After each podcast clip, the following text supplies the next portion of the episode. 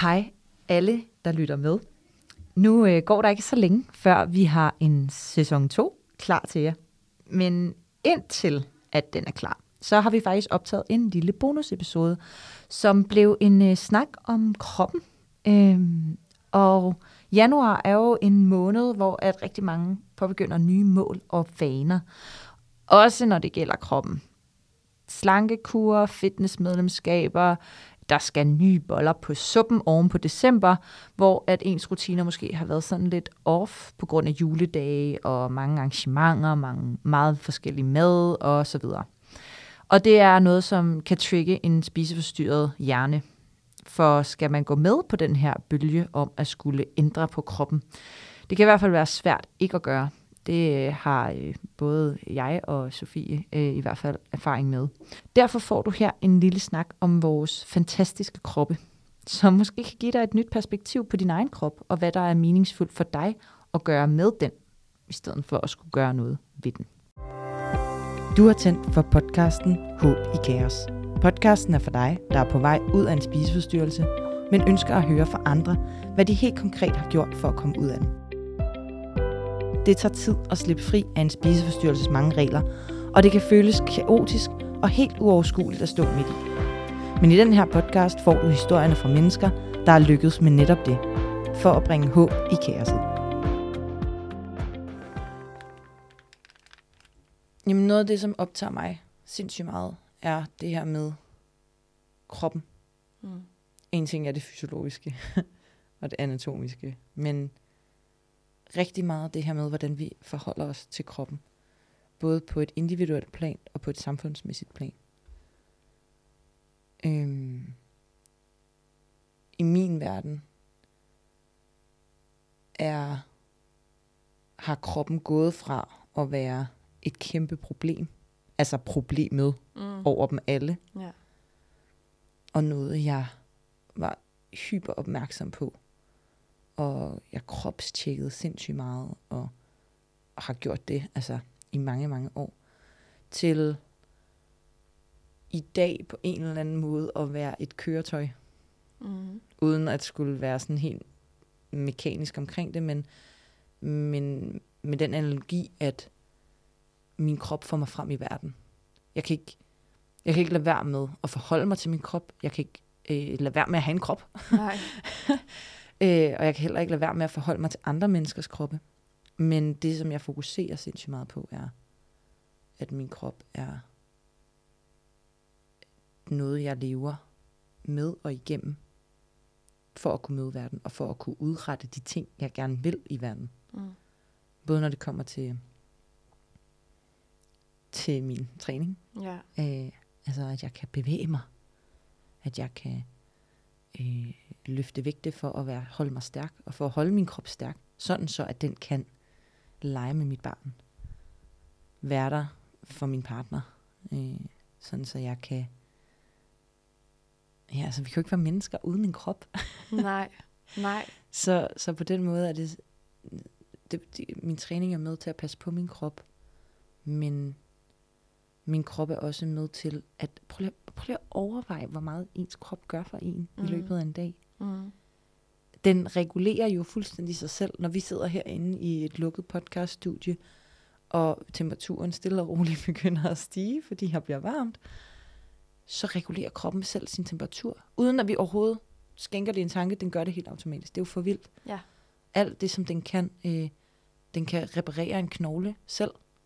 Kroppen nu havde jeg lyst til at sige et rigtig grimt ord, men ja. kroppen reparerer en knogle, hvis den brækker, ja. så fikser den det. Ja. Uden at, jo jo, selvfølgelig skal man holde knoglen i ro, eller man skal lige passe lidt på sig selv, men, men vi skal ikke aktivt ind, i hvert fald ikke altid, og bore og øh, bygge en ny knogle. Den, den heler, den vokser sammen af sig selv. Mm. Jeg tænker også lidt på det lille barn, altså et hmm. eller andet sted.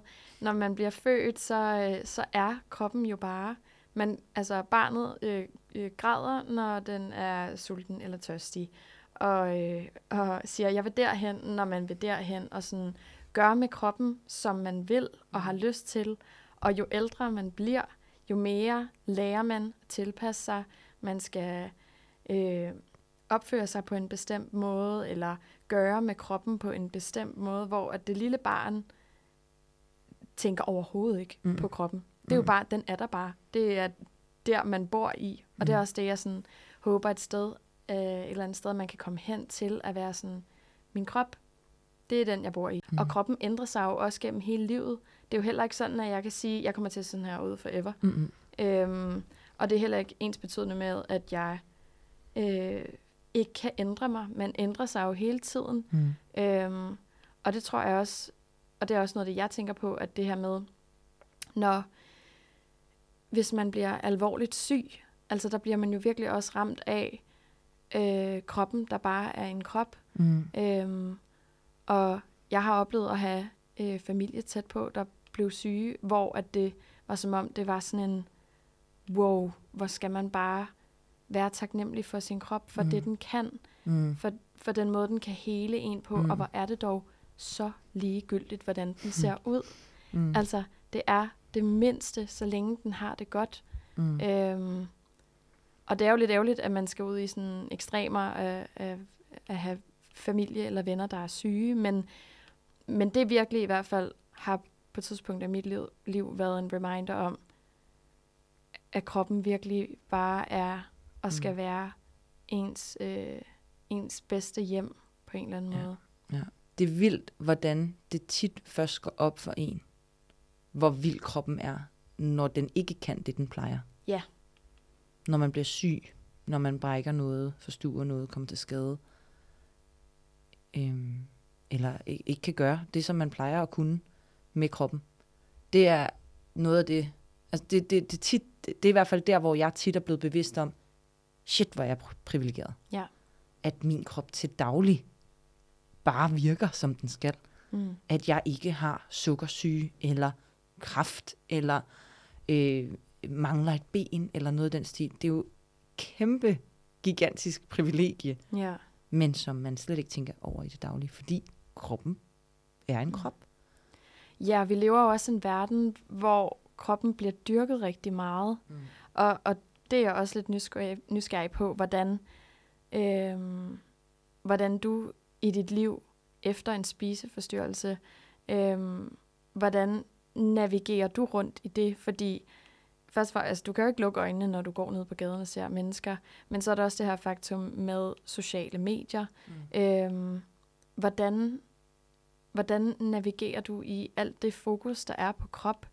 Og jeg tænker også i forhold til krop og træning, fordi der er bare et samfund, hvor vi fejrer alle dem, der træner rigtig meget, og dem, der lever sundt. Og øhm, ja, hvordan navigerer du rundt i det i dag, og bliver du stadig trigget, eller kan blive trigget øhm, af, af det fokus, der er på kroppen?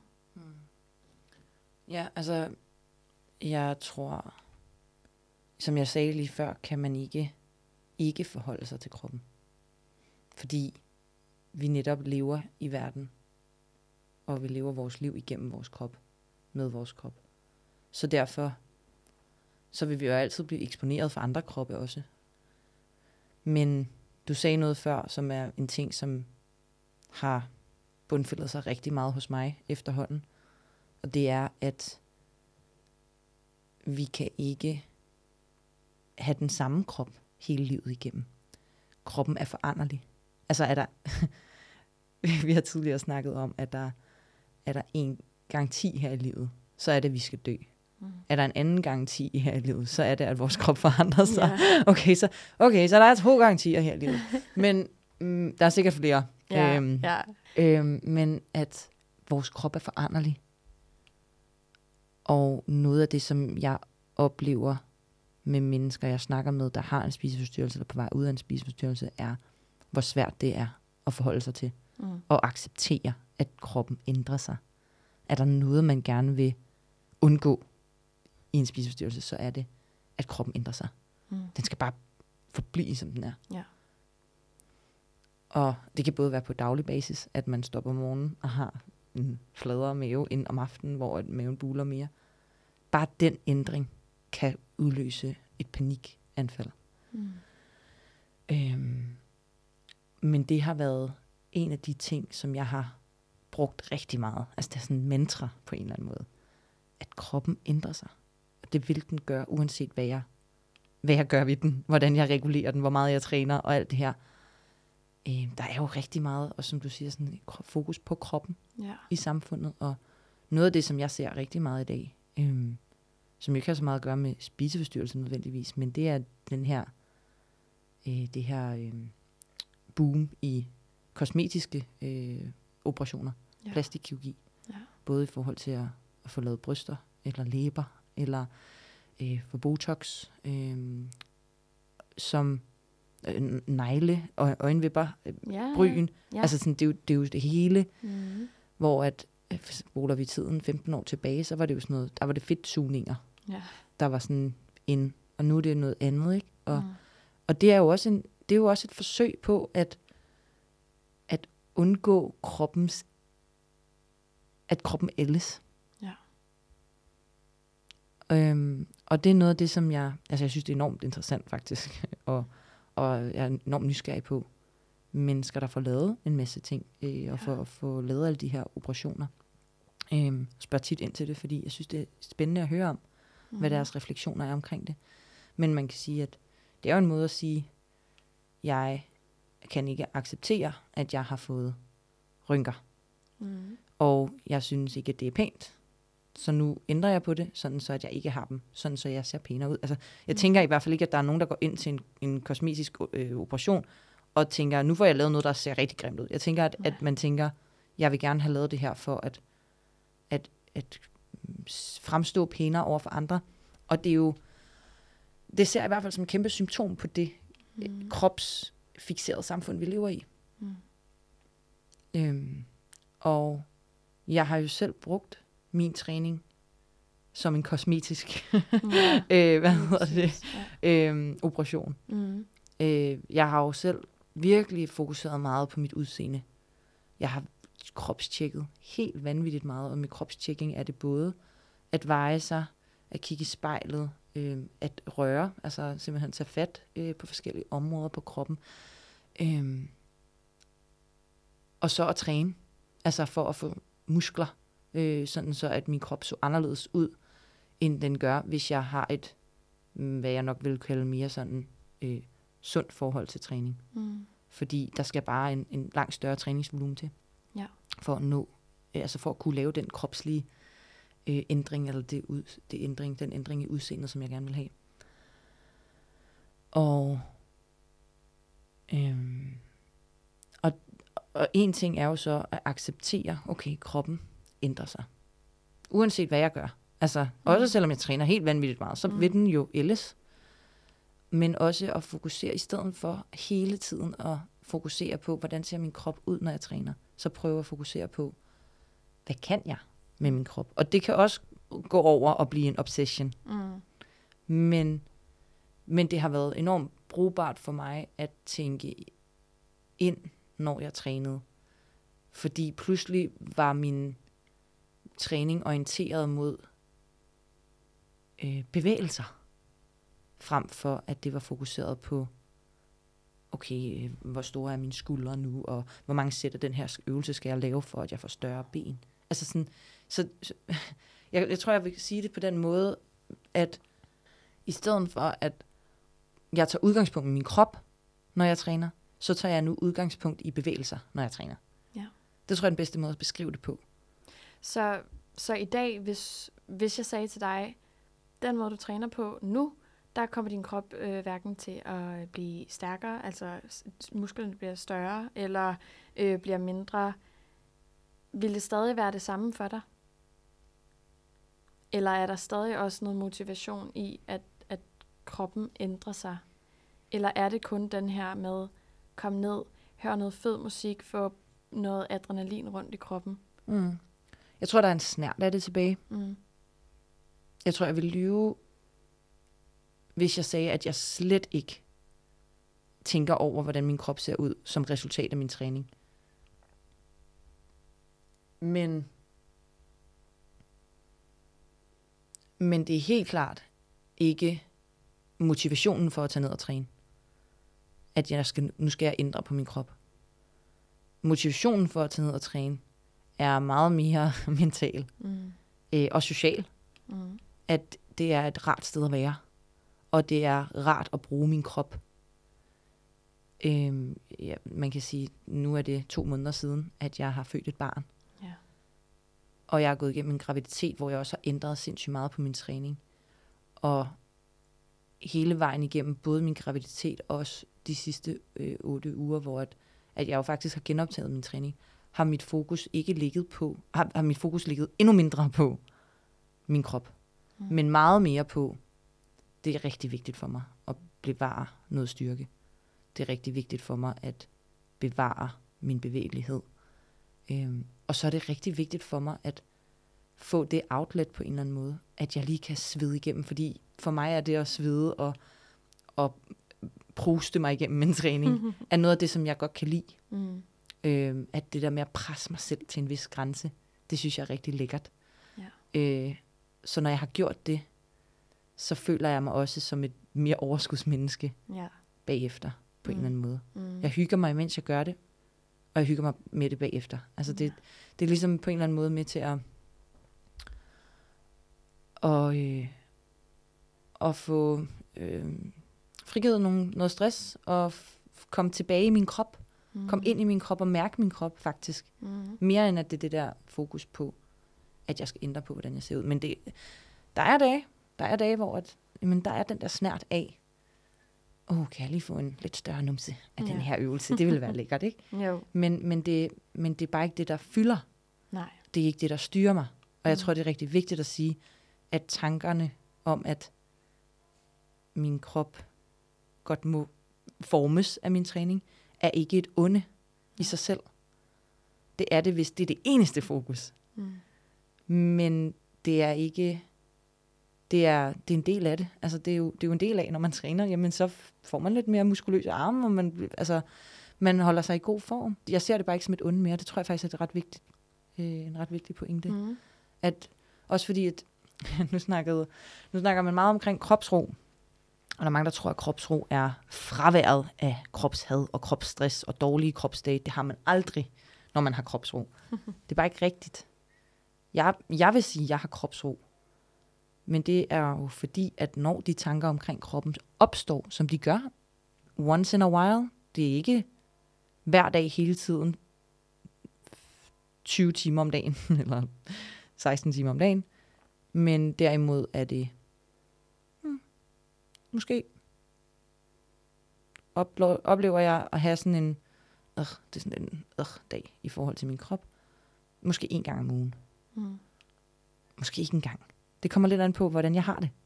Ja, og hvor stresset man måske egentlig Præcis. også er. Mm. Og jeg tænker også, altså også sådan noget med, når man bliver ældre, og, og man lige pludselig så gør det faktisk ondt i knæet, eller det gør, øh, man kan ikke det, man gerne vil, Mm. og, og det kan man ikke træne væk, det kan man ikke øh, fjerne Mm-mm. med Botox. Mm. Så der er man jo et eller andet sted nødt til bare at slutte fred med, Mm. jamen jeg kan ikke øh, løbe rundt på legepladsen, selvom Mm. jeg rigtig gerne vil.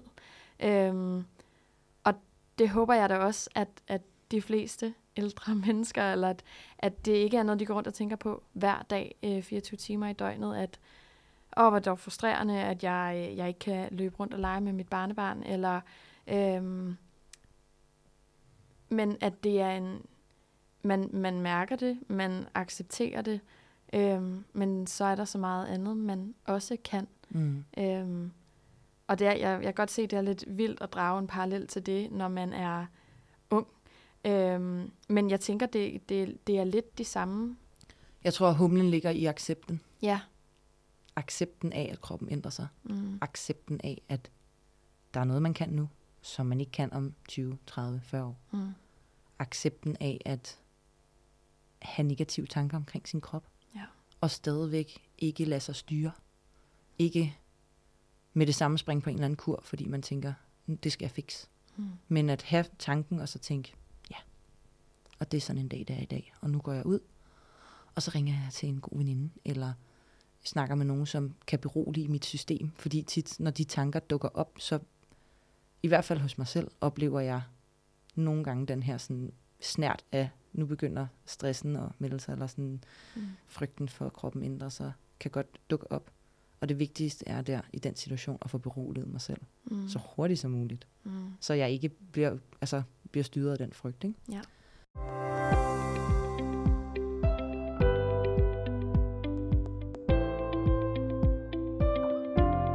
Men jeg er egentlig også nysgerrig på, hvordan du forholder dig til din krop, der hvor du står lige nu. Jamen, jeg tror, lige nu er jeg et sted, hvor jeg øh, føler lidt, jeg er i krig med min krop. Øh, det der med, at kroppen ændrer sig, øh, har jeg rigtig svært ved, og jeg tror, jeg føler, at mit største mål og ønske lige nu, det er bare at føle mig hjemme. Altså at føle, at jeg er hjemme, uanset hvor jeg er henne. Fordi hjem, det er i min krop. Øhm, og man kan sige, når man døjer rigtig meget med angst, så er det jo også en følelse af, jeg har ikke styr på min krop. Jeg kan ikke kontrollere, hvad min krop den gør og vil.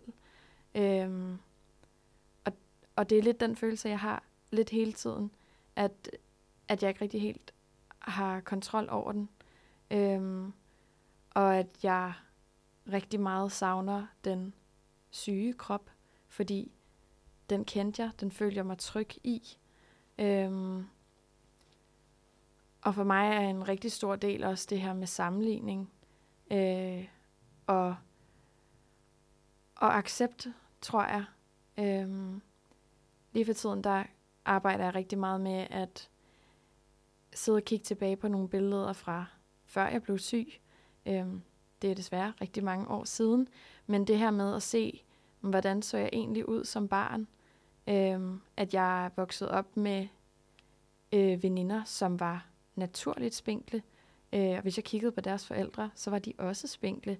Men hvis jeg kiggede på min mor, eller min moster, eller faster, eller øh, min familie, så er det det her med, at genetik også spiller en rolle, som man ikke er herre over. Man kan ikke bestemme over, hvordan kroppen modelleres, hvad den kan, hvad den ikke kan.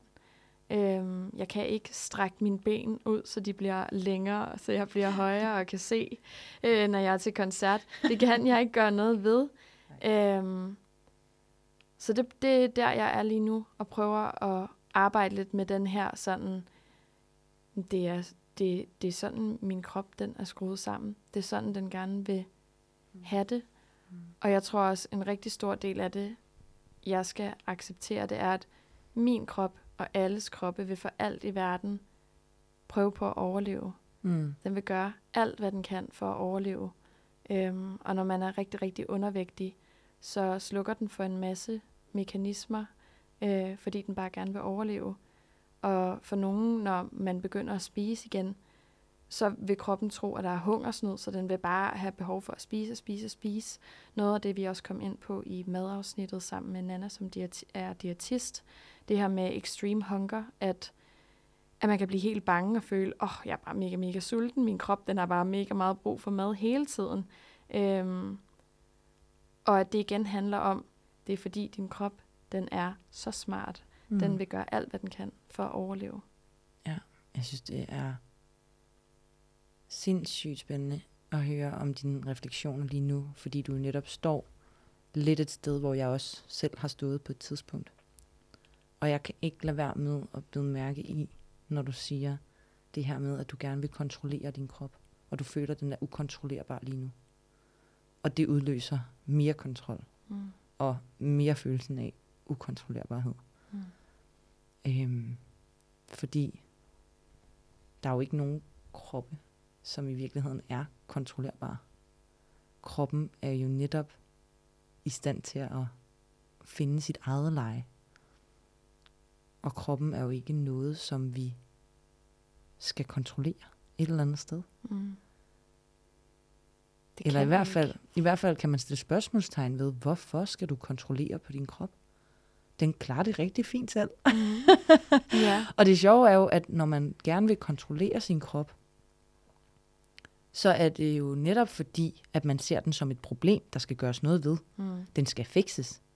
Men din krop er jo lige præcis, som din krop skal være. Det er vores, alle, alles kroppe er jo okay, sådan som de er. Mm. Men fordi vi har kropsidealer og et meget, rigtig meget fokus på vægt og på øh, hvad hedder det, sådan tyndhed, har jeg lyst til at sige. Mm. Fokus på, at vi skal være slanke, unge og veltrænede. Ja. Så pludselig, hvis man ikke lever op til det, så bliver kroppen jo et problem, der Ja. skal gøres noget ved. Ja. Men, men hvorfor er det, at vi skal kontrollere den der krop? Hvorfor er det, at vi skal kontrollere, åh, oh, jeg står her og bliver sulten. Det er noget møg, det må jeg ikke være. Nu Mm. øh, skal jeg gøre noget for, at den sult går væk, eller jeg skal i hvert fald ikke lytte efter den sult.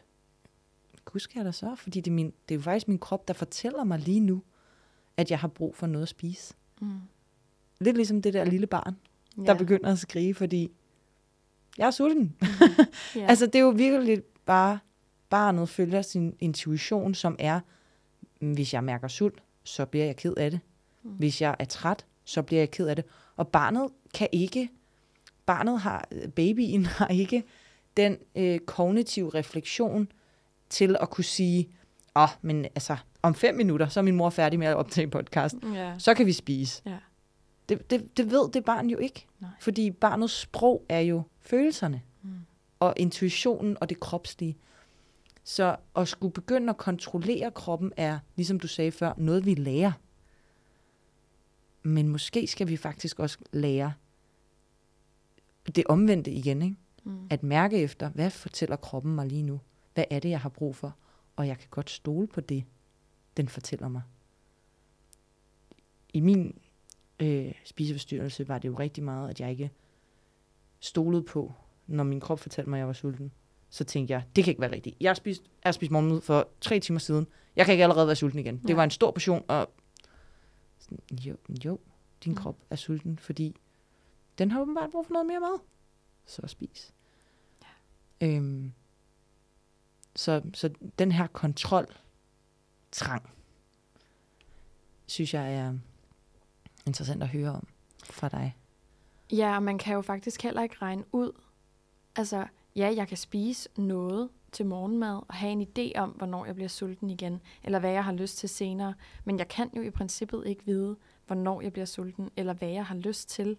Så det her med at have skabt en masse regler, som stadig larmer rigtig meget inde i mit hoved hver evig eneste dag, øhm, at skulle tune ind og mærke efter, øhm, er helt vildt svært, fordi det har været så fremmed for mig. Øhm, og det der med at skulle give slip og ligesom overlade, overlade kontrollen til kroppen og stole på, Hmm. at, øh, at jeg ved ikke, hvornår jeg bliver sulten igen. Jeg ved ikke, om jeg har lyst til en sandwich, eller om jeg har lyst til en salat. Øhm, men det der med at, at mærke efter og komme ind til lyst og sult og mæthed, det er så fremmed, øh, når man har lukket ned for det. Mm. Fordi det er jo et eller andet sted, når man i hvert fald for mit vedkommende har levet rigtig restriktivt, så bedøver det jo en masse mm. følelser. Øhm, og det er jo det, man allerhelst vil undgå, at skal Mm. ind og mærke efter, mm. hvordan har min krop det, hvad har den brug for. Men, men det er jo heller ikke hver dag, at kroppen har brug for det samme. Nej. Fordi kroppen jo netop er foranderlig. Og vi kan regne nøje på det, og vi kan bruge aktivitetsure og pulsmålere og gøre ditten og datten, for at se, hvor mange kalorier jeg har brug for i løbet af en dag. Men nogle dage har man altså brug for lidt flere, og nogle dage har man brug for lidt færre. Mm. Og det er jo det, der er så skønt ved kroppen. Ja. Altså det er jo det, der er så fascinerende, at den selv kan regulere det.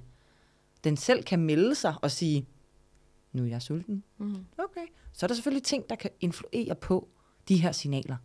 Det, det skal vi heller ikke negligere, at mange års overspisninger, mange års underspisning, øh, meget øh, restriktive tanker omkring mad, medicin, Mm. sygdom, stress. Alle de her ting er jo ting, der kan påvirke, altså som kan, som kan gå ind og påvirke kroppen, om det så er kognitivt eller om det er fysiologisk. Sådan så, at kroppen pludselig kommer ud af trit, ud af balance med, hvad man har brug for. Ja. Men som udgangspunkt, så vil kroppen kunne fortælle dig relativt godt, hvad den har brug for, uden at du behøver at skulle kontrollere den og gøre alt muligt ved den. Mm. Øhm, og jeg tror også, at noget af det, som er, er lidt svært at slippe, er jo også det der med, at som vi snakkede om før, at kroppen bliver genstand for, som, altså bliver genstand for din opmærksomhed som et problem. Ja. Og jo mere du fokuserer på kroppen, jo mere vil du, altså jo mere vil din bevidsthed kredse omkring det, jo mere vil dine tanker kredse omkring det.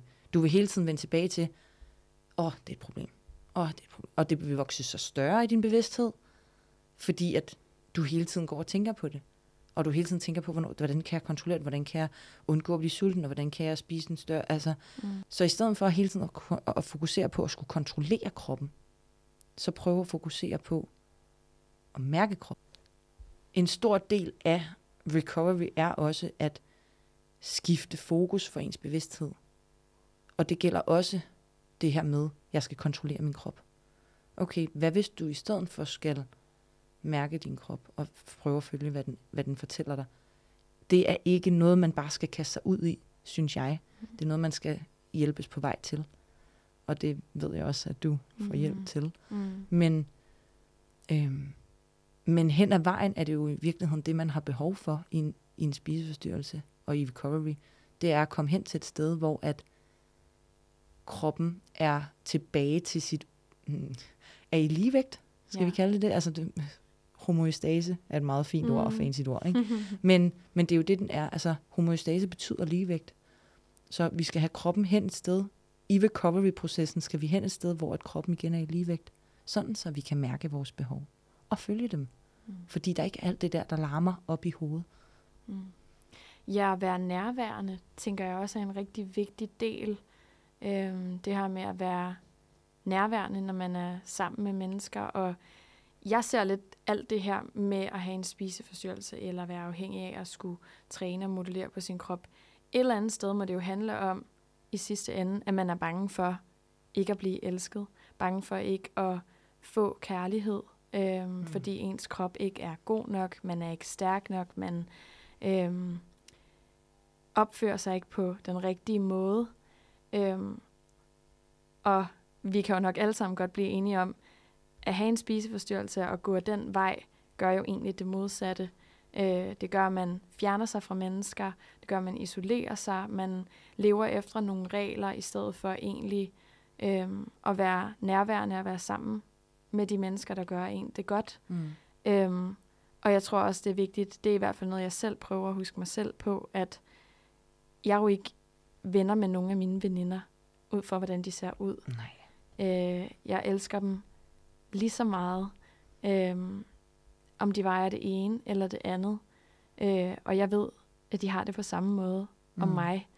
Øh, så selvom man bliver eksponeret for det modsatte på sociale medier, øh, i fjernsyn, og generelt også den måde, vi taler om kroppen og om mm. mad på i dag, øh, så tror jeg bare, det er rigtig vigtigt at huske sig selv på, at den kærlighed, vi egentlig alle sammen søger, ved at poste et perfekt billede, ved at øh, stræbe efter det perfekte ydre. Det handler jo i bund og grund om, at vi bare gerne vil elskes. Mm. Og hvordan gør man det? Det gør man ved at være nærværende. Og det er det fuldstændig modsatte øh, en spiseforstyrrelse. Ja, og nærværet handler jo i virkeligheden også om at rette fokus ud i verden, i stedet for hele tiden om at rette fokus ind i kroppen.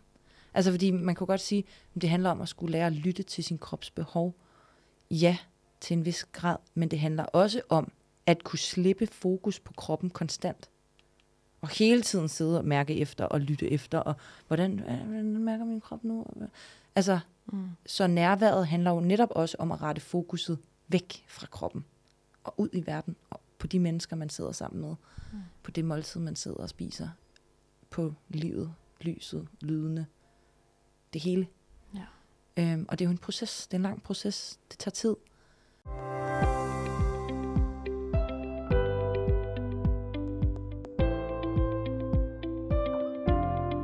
Men jeg har også lyst til at tilføje, at det du siger, er jo også et spørgsmål om, at vi er alle sammen noget værd, uanset hvordan vores krop ser ud. Altså, det er så fint, det der du siger med, at der er jo ikke nogen veninder, jeg elsker, fordi de ser ud på den måde, de gør.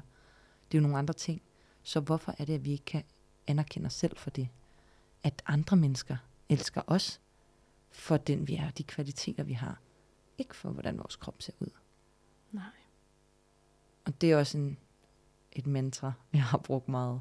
Mm. At jeg er værdig, uanset hvordan min krop ser ud. Og hvis der er nogle mennesker, der ikke kan lide mig, så er det også okay. Det er der jo nogle mennesker, der ikke kan. Fordi sådan er vi. Vi Mm. kan lide forskellige typer af mennesker. Der er kemi mellem nogen og ikke mellem nogen andre. Og det er okay. Mm. Vi skal ikke elske os af alle, men vi skal elske af nogen. Og vi skal især elske os selv. Ikke i den der, mm, jeg knus elsker mig selv, men mere at vi drager omsorg for os selv. Vi respekterer os selv. Og respekterer vores krops signaler og behov. Ja, fordi et eller andet sted boede man på en øde ø og var helt alene. Var det så, så vigtigt at have øh, den perfekte krop? Øhm, jeg tænker, det for nogen øh, slet ikke handler om, hvad andre tænker. Øh, at der er det 100% ens egne øh, høje standarder Mm. øh, i forhold til, hvordan man skal se ud. For andre, så kan det handle rigtig meget om det her med, jamen, jeg kan ikke få en kæreste, hvis ikke jeg ser ud på en bestemt måde. Der er ikke nogen, der synes, jeg er attraktiv, hvis ikke jeg ser ud på en bestemt måde. Øhm, jeg passer ikke ind i den her venindegruppe, hvis ikke jeg er, Ja. eller øh, ser ud på den her bestemte måde. Så jeg tror også, der er rigtig meget socialt Mm. ind over. Øhm, og, og det er jo nok også derfor, man måske i alt det her også skal spørge sig selv.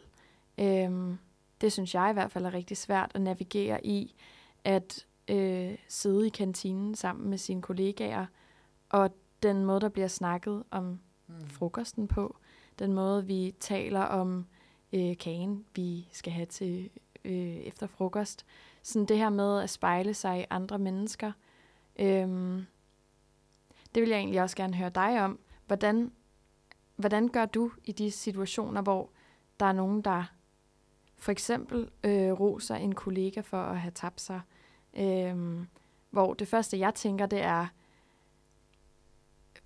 først og fremmest, lad være med at kommentere på andres kroppe. Mm. Øh, og to, øh, det kan godt være, at den her person har tabt sig, øh, men det kan skyldes rigtig mange ting.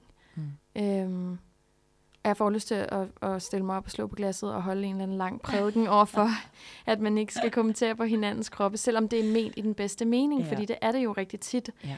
øhm, når man siger noget. Ja. Øhm, hvordan, hvordan påvirker det dig i dag, og måske bare altså, lytte til nogen, der snakker om kroppen på en måde, der tidligere har kunne trigge dig? Fordi der, hvor jeg er lige nu, der trigger det mig, og jeg kan tit føle, at, øh, at jeg sidder som den eneste i et rum, og er sådan, venner, vi sidder her og, og kigger på en masse øh, perfekte kroppe på Instagram og, og snakker om det.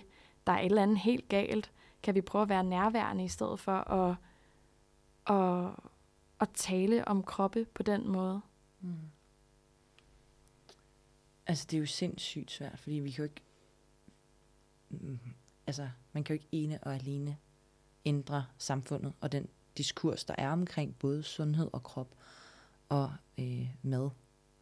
Det er jo et kæmpe arbejde. Mm. Men det er noget af det, der driver mig til at fortsætte med at gøre de ting, jeg gør. Øhm, så det er selvfølgelig én ting. Øhm, men en strategi, som jeg øh, bruger, er ofte at på den ene eller den anden måde gøre opmærksom på det. Ikke som et, det må du ikke sige, Mm. men mere som et, faktisk da du sagde det der omkring kagen, så triggede det faktisk mig. Hvad tænker du selv omkring Mm. det her med kage, og at det er usundt, eller hvad det nu kunne være, der var blevet sagt? Mm.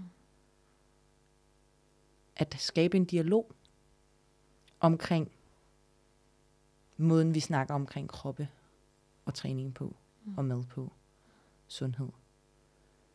Øhm, nu nævnte du det her eksempel med, at man sidder sammen med sine veninder, og så sidder man og kigger på en eller anden øh, person på Instagram, som har lagt et flot billede op, eller måske har lagt et billede op, man sidder og kritiserer. Det kan ja. Ja. jo også være det. Øhm, første skridt er jo at blive opmærksom på, at det trigger en, og hvordan det trigger en. Og så også måske at kunne sige det. Skabe alliancer med de veninder, man har, om hvad gør det egentlig ved mig, og er der måske nogle af jer andre, der også har det på den måde. Det er der helt sikkert. Måske er der, men måske er de ikke bevidste om det. Fordi der er også mange, der siger, at de finder inspiration ved at have de her, følge de her personer på Instagram, som er flotte og veltrænede, eller kan noget sejt, som man gerne vil kunne. Øhm.